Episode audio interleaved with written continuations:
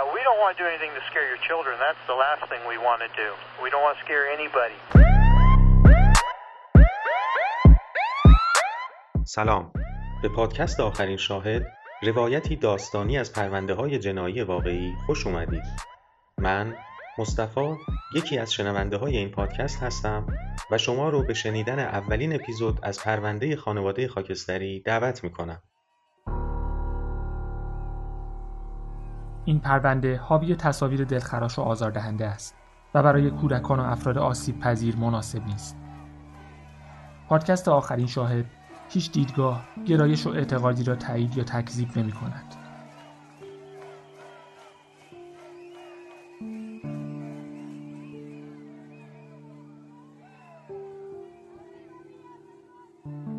تو سال 2014 بعد از اینکه هیئت منصفه دادگاهی تو فرگوسن میزوری مأمور پلیس سفید پوستی که یه نوجوان سیاه پوست را با گلوله کشته بود تبرئه کرد. موجی از اعتراضات و راهپیمایی های Black Lives Matter تو آمریکا به راه افتاد. 25 نوامبر تو یکی از این راهپیمایی ها تو اورگن یه عکس تو شبکه های اجتماعی viral شد. یه پسر بچه سیاه پوست با یه کلاه fedora و یه ژاکت چرمی با یه پلاکارد فری هاگز که یه مأمور پلیس سفید پوست رو بغل کرده بود و اشک میریخت. جنیفر 38 ساله توی پست فیسبوک نوشت ما 25 نوامبر به خیابون رفتیم با این نیت که عشق و مهربونی رو گسترش بدیم و به همه مردم یادآوری کنیم که تو این دنیا مهم هستن. متوجه شدم دوانته بیقراره و گریه می‌کنه. نمی‌تونست حرف بزنه و آروم نمی‌شد. قلب پسرم از تلاست و دلش از برگ گل نازکتره. با این حال مجبور بدون ترس با پلیس و مردمی روبرو بشه که پیچیدگی نجات پرستی حاکم بر جامعه ما رو درک نمی کنن. این یکی از احساسی ترین لحظات زندگی من به عنوان یه مادر بود. در حالی که پلاکارد رو دستش گرفته بود میلرزید و به تنهایی و با شجاعت جلوی مأمورین پلیس ایستاده بود. اشکاش روی صورتش جاری می‌شد و روی ژاکتش میریخت. بهشون خیره شده بود و نمی‌دونست چه واکنشی نشون میدن. بعد از مدتی یکی از مأمورین پلیس به سمتش اومد و دستهاش رو باز کرد. برخوردشون در ابتدا برام شوکه کننده بود. از دوانته پرسید چرا گریه می‌کنی؟ می‌دونم. متاسفم. متاسفم. بعد ازش پرسید می‌تونه اونو در آغوش بگیره یا نه؟ دوانته هر روز الهام بخش منه. اون ثابت کرده دکترا روانشناسا و معلماش اشتباه می‌کنن. آینده اون قطعا تاریک نیست. اون یه ستاره درخشان تو این دنیاست. و نورش روی هر کسی که در مسیرش قرار بگیره میتابه. مردم همیشه میگن چقدر خوششانسه که اونو به فرزندی قبول کردی. اما من میگم اونی که خوششانسه ما هستیم. دوانته یه شاهد زنده است که نشون میده گذشته ما آینده ما رو رقم نمی‌زنه.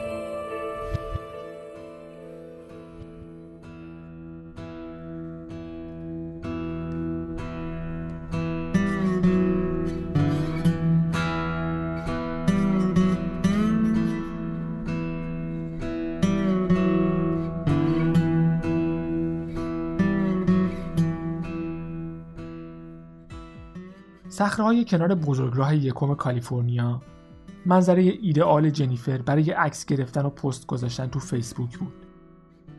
لکه های سبز رنگ از گیاهایی که از لابلای یه نوار سنگریزه های ریز و درشت خاکستری در اومده بود و بعد از چند قدم به یه پرتگاه می رسید. روبروشون چشم انداز ابدی اقیانوس آرام بود.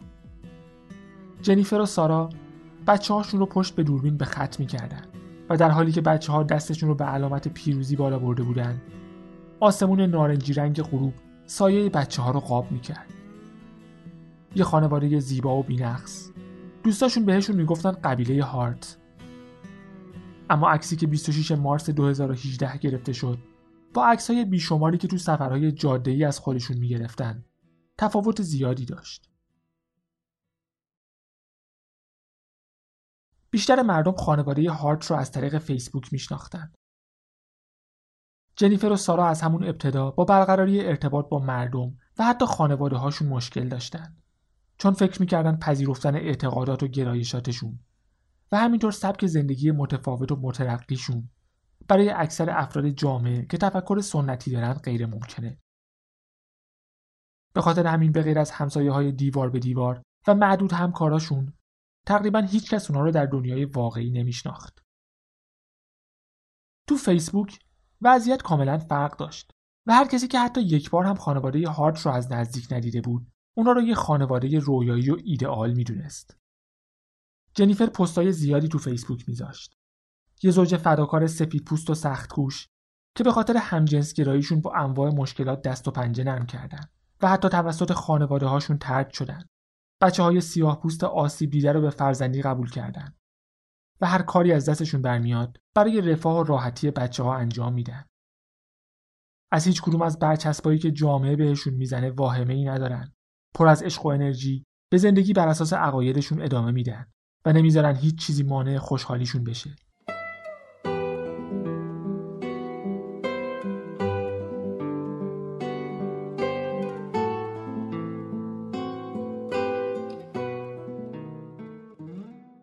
سارا گنگلر و جنیفر هارت تو سال 1979 تو شهرهای کوچیکی تو ایالت ساوس داکوتای آمریکا به دنیا اومدن.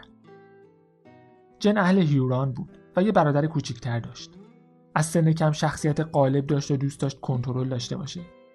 و سارا اهل بیگستون بود و آرومتر و کم حرفتر از جن بود. جن و سارا توی کالج تو ابردین با هم آشنا شدن. هر دو نفر رشته دبیری میخوندن. سارا تو سال 2002 مدرکش رو تو رشته آموزش کودکان استثنایی گرفت. اما جن با اینکه چند بار دانشگاهش رو عوض کرد، هیچ وقت فارغ و تحصیل نشد. جن قبل از اینکه اسم زوج رو روی خودشون بذاره، تو فیسبوکش از سارا به عنوان دوست و بعدا همخونه یاد می‌کرد و نوشته بود وقتی به یه زوج تبدیل شدن ذهنیت سنتی ایالتهای غرب مرکزی آمریکا اونا رو نمیبخشید و نمیپذیرفت جن می‌گفت خانواده و دوستاشون مدام اونها رو سرزنش می‌کنن و رفتارشون رو زشت می‌دونن. از سال 2001 دیگه با خانوادهش حرف نمی‌زد. عادت داشت از دیگران کینه به دل بگیره و هر کسی که باهاش اختلاف نظر داشت رو خیلی راحت از زندگی کنار میذاشت. در نهایت به الکساندریا در ایالت مینسوتا رفتن. هر دو نفر توی هایپرمارکت به اسم هربرگر کار پیدا کردن و وقتی سارا مدیر فروشگاه شد تو حرکتی که اون موقع خیلی جسورانه محسوب می‌شد یه عکس دو نفره از خودش و جن رو که همدیگر رو بغل کرده بودن روی میزش گذاشت. جن تو بخش کودکان کار می‌کرد و شخصیتش بیشتر از سارا به چشم میومد. با اعتماد به نفس، شوخ طبع و کمی روک. چند مورد هم سابقه قانون شکنی داشت. تو کالج به خاطر دزدیدن یه جفت کتونی دستگیری شده بود و تو بازجویی به شکل داوطلبانه به یه دزدی دیگه هم اعتراف کرده بود. و تو هربرگر بعد از اینکه چند بار به طراحی مانکنای زن فروشگاه اعتراض کرد چون اونا رو جنسیت زده می‌دونست خودش دست به کار شده با یه اره سینه های مانکنا رو برید. سارا حساستر بود و یکی از همکاراش می‌گفت وقتی فشار کار زیاد می‌شد چیزی نمونده بود گریه کنه. به نظر می‌رسید رابطه رو متعادل می‌کنه. بیشتر به قوانین احترام می‌ذاره و بیشتر روی شغلش تمرکز داره.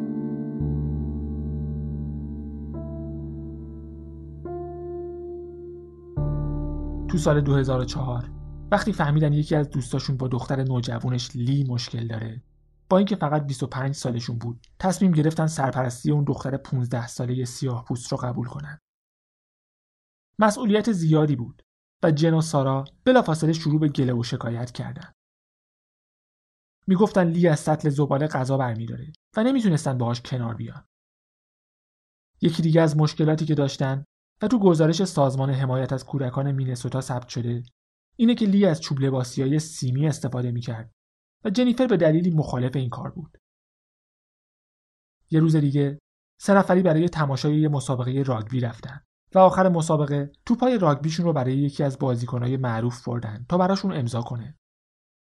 اما بازیکن مورد علاقه جن فقط توپ لی رو امضا کرد. اتفاقی که باعث شد جن علیه لی بشه و تا چند روز باهاش حرف نمی‌زد. از دستش عصبانی بود چون می‌گفت تمام توجه ها رو به خودش جلب کرده. لی زیاد در کنار والدین جدیدش خوشحال نبود. به غیر از رفتن سر کار یا مدرسه اجازه نداشت خونه رو ترک کنه. وقتی می‌گفت می‌خواد برای دیدن دوستاش بره جواب همیشه منفی بود.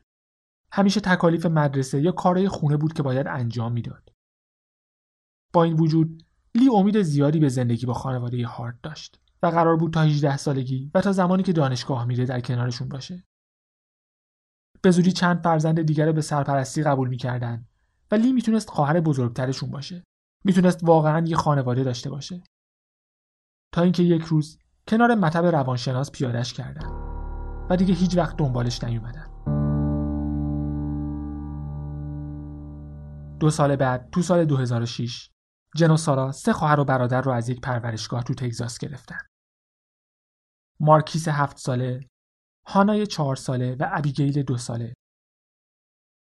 پیدا کردن سرپرست برای این بچه ها به دو دلیل سخت بود. اول اینکه باید والدینی پیدا می‌کردن که هر سه بچه رو با هم قبول کنن و دومی که بچه ها سیاه پوست بودن. شاید به خاطر همین بود که جن و سارا با اینکه واجد شرایط نبودن تونستن خیلی راحت بچه ها رو به فرزندی بگیرن. جنیفر بعدا توی پست فیسبوک نوشت امروز دوازده سالش شد. اولین بچه‌مون که بغلش کردم. امروز نه تنها تولدشه بلکه روزیه که من و سارا مادر شدیم. ده سال پیش در روز کریسمس به هیوستان تگزاس رفتیم تا سه فرزند اولمون رو ببینیم. به خاطر تأخیر در پرواز و آتش سوزی تو هتل روز بعد تونستیم بچه ها رو ببینیم. یعنی 26 دسامبر. با استراب و هیجان به پرورشگاه رفتیم. ابی رو از طبقه بالا صدا کردن. این بادوم زمینی خوشگل کوچولو اومد بیرون. نرده ها رو گرفت و از پله ها پایین اومد. کنار پا ایستاد و دستاش رو باز کرد تا بغلش کنم. وقتی بلندش کردم بلافاصله سرش رو به سینم تکیه داد و دستای کوچیکش رو دور بدنم حلقه کرد. عشق واقعی رو تو تک تک سلولای بدنم حس می کردم. نمی‌دونم به دنیا آوردن بچه یا در آغوش گرفتن بچه تازه متولد شده چه احساسی داره اما فکر می‌کنم شبیه چیزی باشه که با ابی تجربه کردم شاید دو سالش بود اما به اندازه یه بچه شیش ماهه بود. این خانم کوچولو وقتی کنارت راحت باشه یه بمب انرژیه. شوخ مستقل با محبت و ماجراجو. سارا اغلب شوخی می‌کنه و میگه یه نسخه کوچیک شده از منه. این ده سال فوقالعاده بوده. تولدت مبارک ابیگیل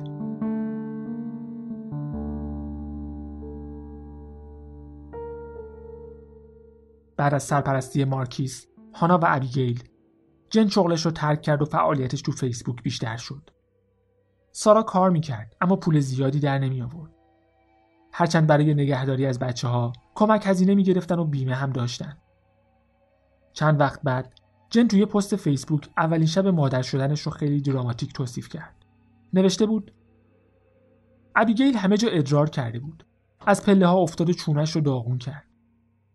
هانا مدفوعش رو به دیوار میمالید و انقدر غذا خورد که همه جا استفراغ کرد مارکیز سرش رو به کمد کوبید و با صداهای مختلف مدعی شد تسخیر شده اما جن و سارا متعهد بودن بچه ها رو در گذر زمان درمان کنند.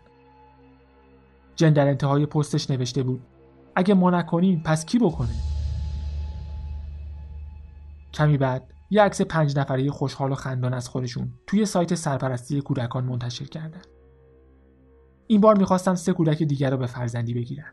با هر نژادی، هشت ساله یا کوچیکتر. بهار 2008 بچههایی که می‌خواستن رو پیدا کردن. دوانته و برادر و خواهر کوچکترش جرمایا و سیرا. دوانته پنج، جرمایا چهار و سیرا سه سال داشتن. مادرشون مشکل اعتیاد داشته و اون موقع کراک و کوکائین مصرف می‌کرد. چندین مورد بیتوجهی نسبت به بچه ها تو سوابقش ثبت شده بود. از سال 2004 هزانت دوانته و جرمایا رو ازش گرفته بودن و پسرها با شوهرش زندگی می‌کردن.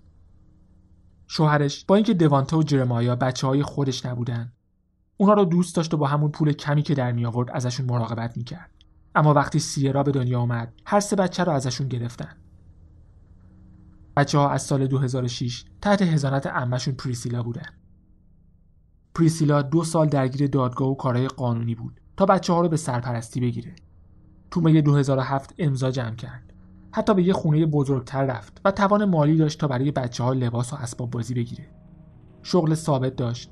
مشکل اعتیاد به مواد مخدر و الکل هم نداشت و به غیر از وقتی که سر کار می‌رفت خونه بود. وقتی بچه ها که چهار، سه و دو سال داشتن به خونه پرسیلای 56 ساله اومدن احساس انرژی و جوونی می‌کرد.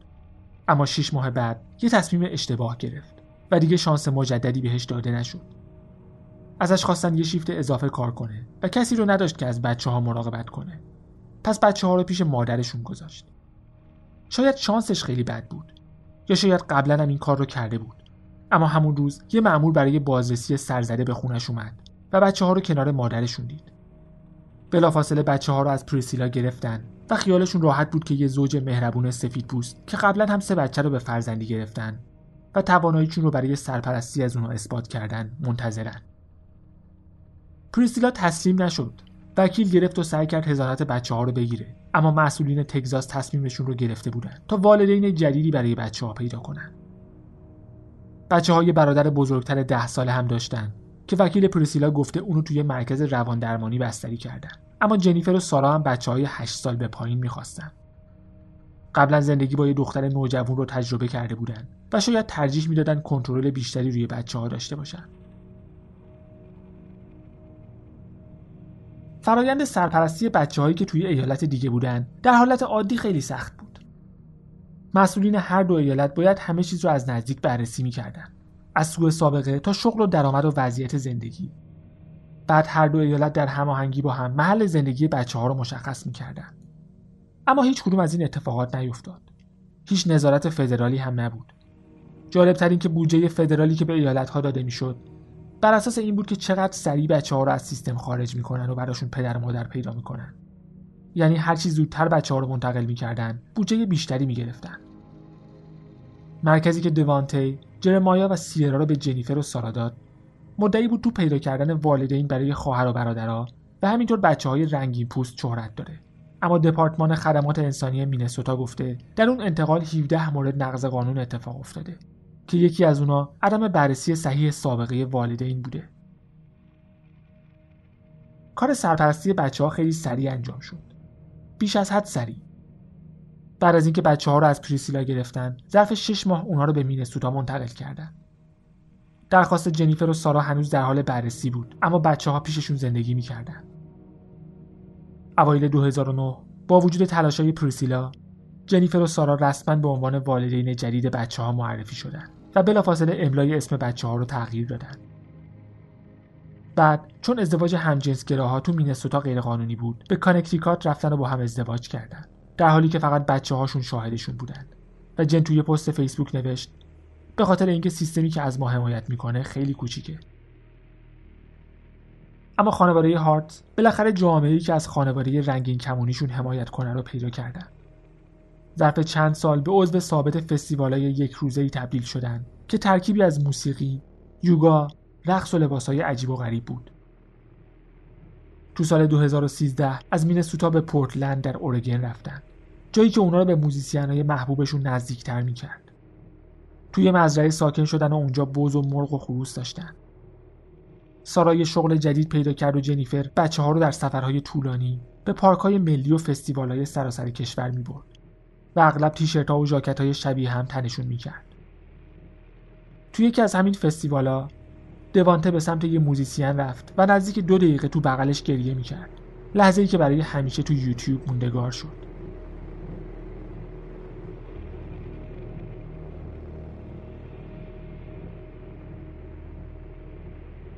بین شوا و فستیوالا جن به عنوان مترقی ترین مادر دنیا like ها رو جمع می‌کرد feed فیسبوکش ابیگیل و سیرا رو نشون می‌داد که دارن گل بازی می‌کنن و زیرش نوشته بود زنان جنگجو ابیگیل و دوانته کنار مرغ صبحانه میخوردن و زیرش نوشته بود مرغ و وافل وجتریان دوانته جرمایا و سیرا کف اتاق نشیمن نقاشی میکشیدن و زیرش نوشته بود جکسون پولاک های کوچولو. هر شش بچه میخندیدن و همدیگر رو بغل می‌کردن و یکی از فالوورهای جنیفر نوشته بود میشه منم به فرزندی قبول کنید؟ تمام پست ها یه چیز رو نشون می‌داد. دو مادر با بچه هایی که در حال بازپروری هستند و با تمام مشکلات مبارزه می‌کنن یه نفر کامنت گذاشته بود شما نجاتشون دادید این فوق العاده است جنیفر درباره مشکلات بزرگ کردن بچه ها توی دنیای نجات پرست هم می نوشت.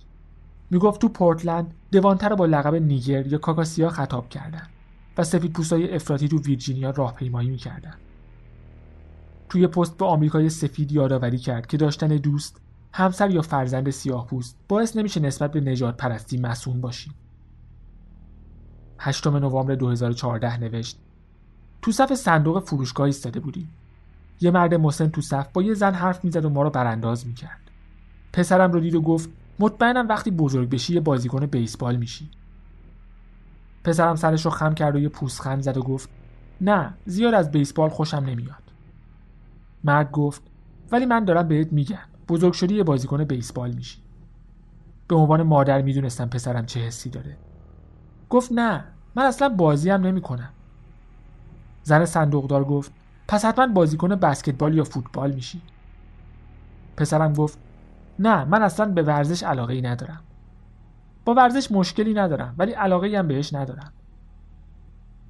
زن صندوقدار با تعجب گفت چی؟ تا حالا هیچ بچه شبیه تو رو ندیدم که علاقه به ورزش نداشته باشه. مرد خندید و گفت هیچ وقت همشون دوست دارن. صورتم به اندازه موهام سرخ شده بود. کاملا مشخص بود که چه اتفاقی داره میافته.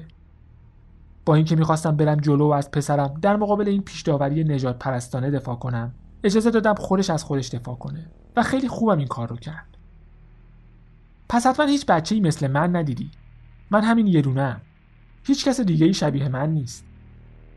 مرد گفت پس می‌خوای وقتی بزرگ شدی چی کاره بشی؟ پسرم گفت من می‌خوام به مردم کمک کنم. می‌خوام الهام بخششون باشم. مرد گفت او پس می‌خوای دکتر بشی؟ نه نمی‌خوام. مرد گفت دکتر شدن بهترین راه برای کمک به مردمه. می‌خوای چیکار کنی که به مردم کمک کنی و الهام بخششون باشی؟ پسرم در حالی که خریدها رو تو کیسه میذاشت گفت می‌خوام خودم باشم. مهم نیست دیگران چقدر تلاش کنن از من چیزی بسازن که نیستن. آگوست 2015 نوشت امروز عصر یه صندلی خالی پشت میز ناهارخوری بود. هیچکس نمی‌دونست کجاست. چند بار اسمش رو صدا کردیم اما جوابی نداد. بعد از اینکه خونه رو گشتم رفتم تو حیات پشتی و دیدم با لباس زیر بارون ایستاده. گفتم چیکار می‌کنی؟ دوانته دستاش رو باز کرد. گفتم حالت خوبه؟ گفت امروز روز پر استرسی برامون بود. گفتم آره واقعا. دستم رو فشار داد و گفت بذار بارون همه چی رو بشوره و ببره. می‌دونم موندن زیر آب آرومت می‌کنه. اشکان با قطره های بارون ترکیب می‌شد. گفتم متشکرم. دوانته گفت لباس ها رو هم خودم میشورم و دوباره دستم رو فشار داد.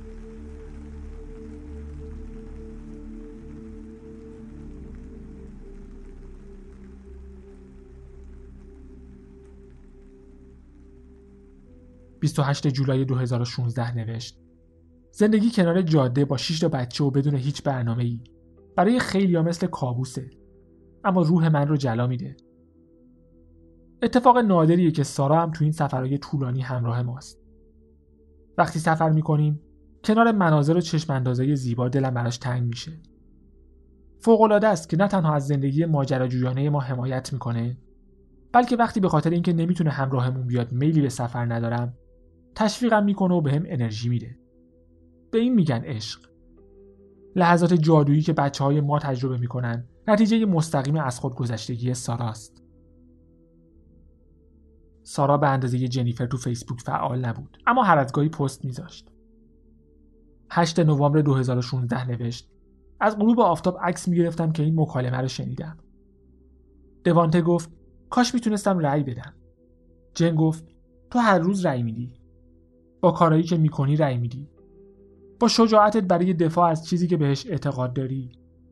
با قوی بودن و اطمینان از خودت تو دنیایی که می‌تونه قوی ترین ها رو هم با ترس و فریب خورد کنه. دوانته یه نفس عمیق کشید و گفت وقتی رأی دادی به ندای قلبت گوش کردی. جن گفت آره اما از دانشم هم استفاده کردم و اون رو با چیزی که قلبم می‌گفت ترکیب کردم. بهترین تصمیما وقتی گرفته میشه که و جن و دوانته یک صدا گفتن مغز و قلب با هم کار کنن. دوانته گفت می‌دونم. همیشه اینو بهمون به میگی. جن گفت وقتی اینقدر بزرگ شدی که بتونی تو انتخابات رأی بدی اجازه نده هیچ کس به خاطر انتخابات سرزنشت کنه. جرمایا گفت اگه ترامپ پیروز بشه چی؟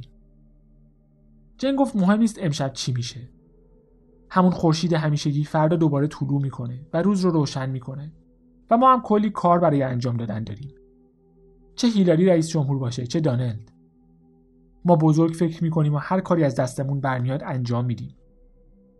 دوانته گفت و پل می‌سازیم نه دیوار. فوریه 2007 جنیفر کنار شش عکس سیاه و سفید از خودش و بچه ها نوشت دیروز نهمین سالگرد سرپرستی رسمی سیرا مایا و دوانتر رو جشن گرفتیم. ما تو این خانواده همه چیز رو جشن می‌گیریم. روزی که بچه ها رو دیدیم روزی که اومدیم خونه روزی که فرزند خوندگیشون رسما نهایی شد تولد گربه ها، سگ ها، مرغ ها، فصل ها، سالگرد ها، سهشنبه ها چرا؟ چرا که نه؟ من فقط همین یه زندگی ارزشمند رو برای زیستن دارم. وقتی حساب تو شبکه های اجتماعی مختلف رو باز می‌کنی حجم زیادی از افکار، احساسات، واقعیت و اتفاقاتی که تو این دنیا میفته رو می‌بینی. خیلی از این اتفاقات برای حرکت جامعه رو به جلو و رسیدن به دنیایی بهتر ضروریه.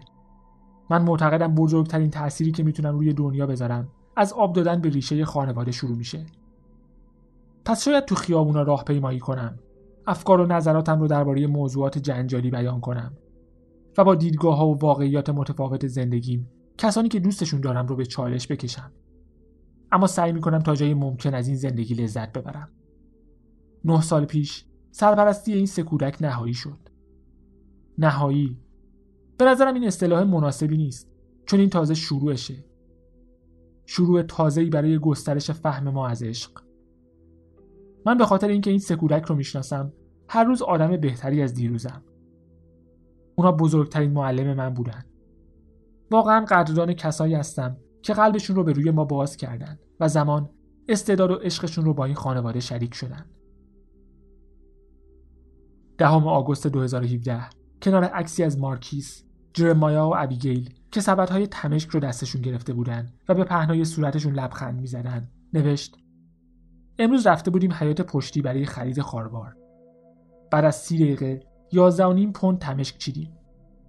مرحله بعدی هلو و شلیله. مارکیز ازم خواست ازش عکس بگیرم. اتفاقی که به اندازه خورشید گرفتگی نادره. به خاطر همین این عکس خیلی برام مهمه. 27 آگوست 2017 تو 18 همین سالگرد زندگی مشترکشون در کنار عکسی که جرمایا ازشون گرفته بود و سارا رو در آغوش گرفته بود نوشت.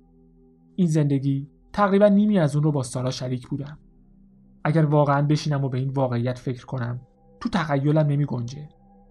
18 سال 6579 روز 157869 ساعت. 9 میلیون و 473760 دقیقه. 757 میلیون و 900 هزار و 800 ضربان در کنار هم. هر دومون تغییر کردیم و رشد کردیم و تو این دریای خروشان در کنار هم به پیش رفتیم. وقتی عشق راهنماد باشه هر چیزی ممکنه. کل هفته در کنار اقیانوس آرام سفر می کردیم و جشن می گرفتیم. وقتی بالاخره تونستیم با هم ازدواج کنیم تنها افرادی که تو جشنمون حاضر بودن بچه هامون بودن. چون سیستم حمایت از ما خیلی کوچیکه. اما شاید مهمترین عکس عکسی بود که از دوانته تو بغل یه پلیس سفید پوست گرفته شد. عکسی که جنجال زیادی به پا کرد و نظرات مختلفی دربارش وجود داشت. سارا به یکی از همکاراش گفته بود جنیفر بعد از اون رویداد Black Lives Matter تغییر کرد. جن پیامهای تهدیدآمیز می‌گرفت و خیلی استرس داشت. به follower اش می‌گفت عکس بچه هاشون رو تو فضای مجازی نذارن. و وقتی ازش دعوت کردن به همراه دوانته تو چند برنامه تلویزیونی شرکت کنه. قبول نکرد و گفت می‌خواد از حریم خصوصی پسرش محافظت کنه. عکسی که کمتر از یک سال بعد کنار بزرگراه یکم کالیفرنیا گرفته شد با عکسهای قبلی خانواده هارت تفاوت زیادی داشت. SUV جنیفر واژگون شده بود و جسد هفت نفر از هشت عضو خانواده هارتز در پایین پرتگاه پیدا شد. تو واشنگتن تقریبا 900 کیلومتر دورتر دینادی کالب تصویر خودروی واژگون شده رو تو تلویزیون می‌دید. رو به همسرش کرد و گفت نگاه کن همسایه هامون